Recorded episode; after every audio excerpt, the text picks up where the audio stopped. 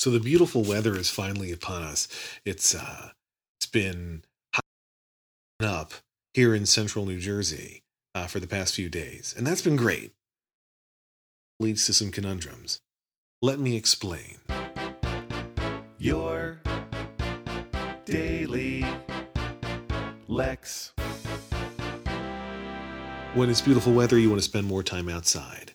Uh, both Saturday and Sunday, my family spent a lot of time outside. On Saturday, we went to a park and we met another family there. And before we left, I saw online that the park allows dogs. So I said, let's take Cody.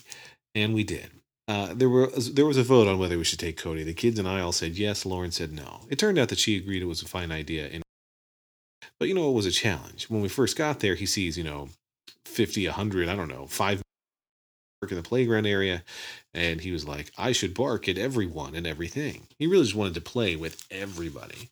Um, and so he's barking his full head off. But after a little while he gets tired of that and he stops barking and so then he's a much uh, much more pleasant companion there at the park. Uh, a couple other people come with dogs too and cody would love love to play with every other dog on the planet. I can't let him yet. Here's why Cody still has testicles. um, now, if a dog is male or spayed, you might say, well, it's not a problem. Of course, you can play with that dog anyway, but it's not really true. Dogs sometimes get very unhappy with non neutered dogs. Uh, uh, obviously, um, spay dogs can get unhappy with non-neutered dogs. It's, it's an issue. He's going to play in ways that they don't want him to play until such time as he gets neutered, and my vet doesn't want to neuter him yet. I kind of want to neuter my vet because she won't neuter him yet, but uh, I never met yet a vet, I bet, who will let them get this long. No, I don't know. He, he she wants to wait until he's a little bit older. Fine. Uh, a lot of people encourage you to possible for dogs, not for people. Um, but my vet prefers to wait a little bit. So we're waiting as many dogs. So anyway, back to the park. He wants to play with everybody and every dog. He then is fine. He chills out. It's good.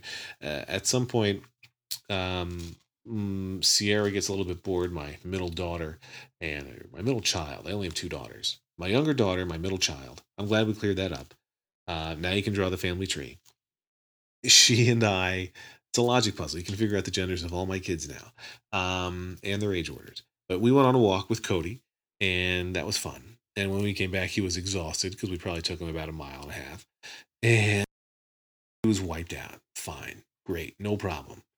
We uh, go home. We we spend some time inside. Next day, now we stay home, and um, I mean we do some things out without Cody, but then we're home and we're outside with him, and he would love to just run free uh, throughout the lawn and attack everybody. Not really, but just play with everybody and run all over. He wants to grab frisbees out of the air, but since I keep him on the leash, he can only go as far as the leash lets him go. And eventually, we strung two leashes together and tied them to a post for a little while, and he kept trying to test it to see if he could go any further. Of course, he couldn't.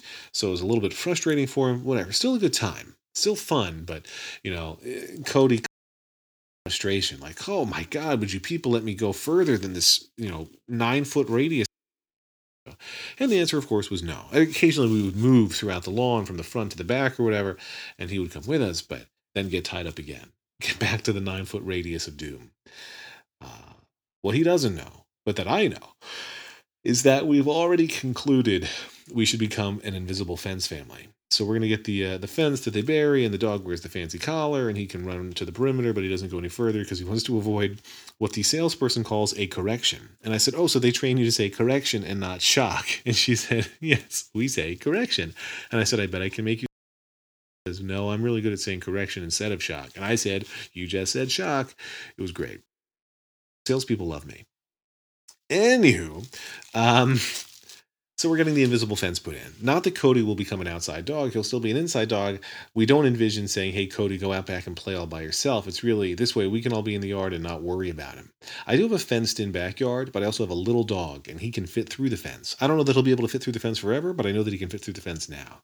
With the uh, electric fence, I really don't have a lot to worry about, and uh, that's good. So that'll get installed in about a week, and then he's mine forever. But here's the new conundrum.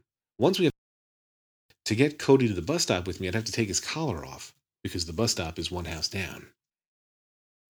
And that seems like a lot of effort just to go to the bus stop, take the collar off, now back to the house, put the collar back on.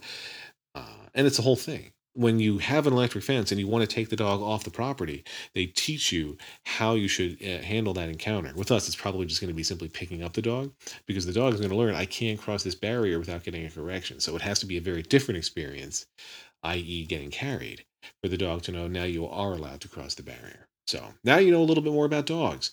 Anyway, man, beautiful weather is great, isn't it? I was working outside today on the balcony. Nope, I don't have. And um, then the kids wanted to play on this gesturing. I was on a video conference while my wife was communicating with me, and I just gestured, let them play. It can't be too loud because I'm an idiot who apparently has never met children because it was extremely loud. So then I had to go inside. Such is the life of somebody who works from home, especially when that somebody is named Lex.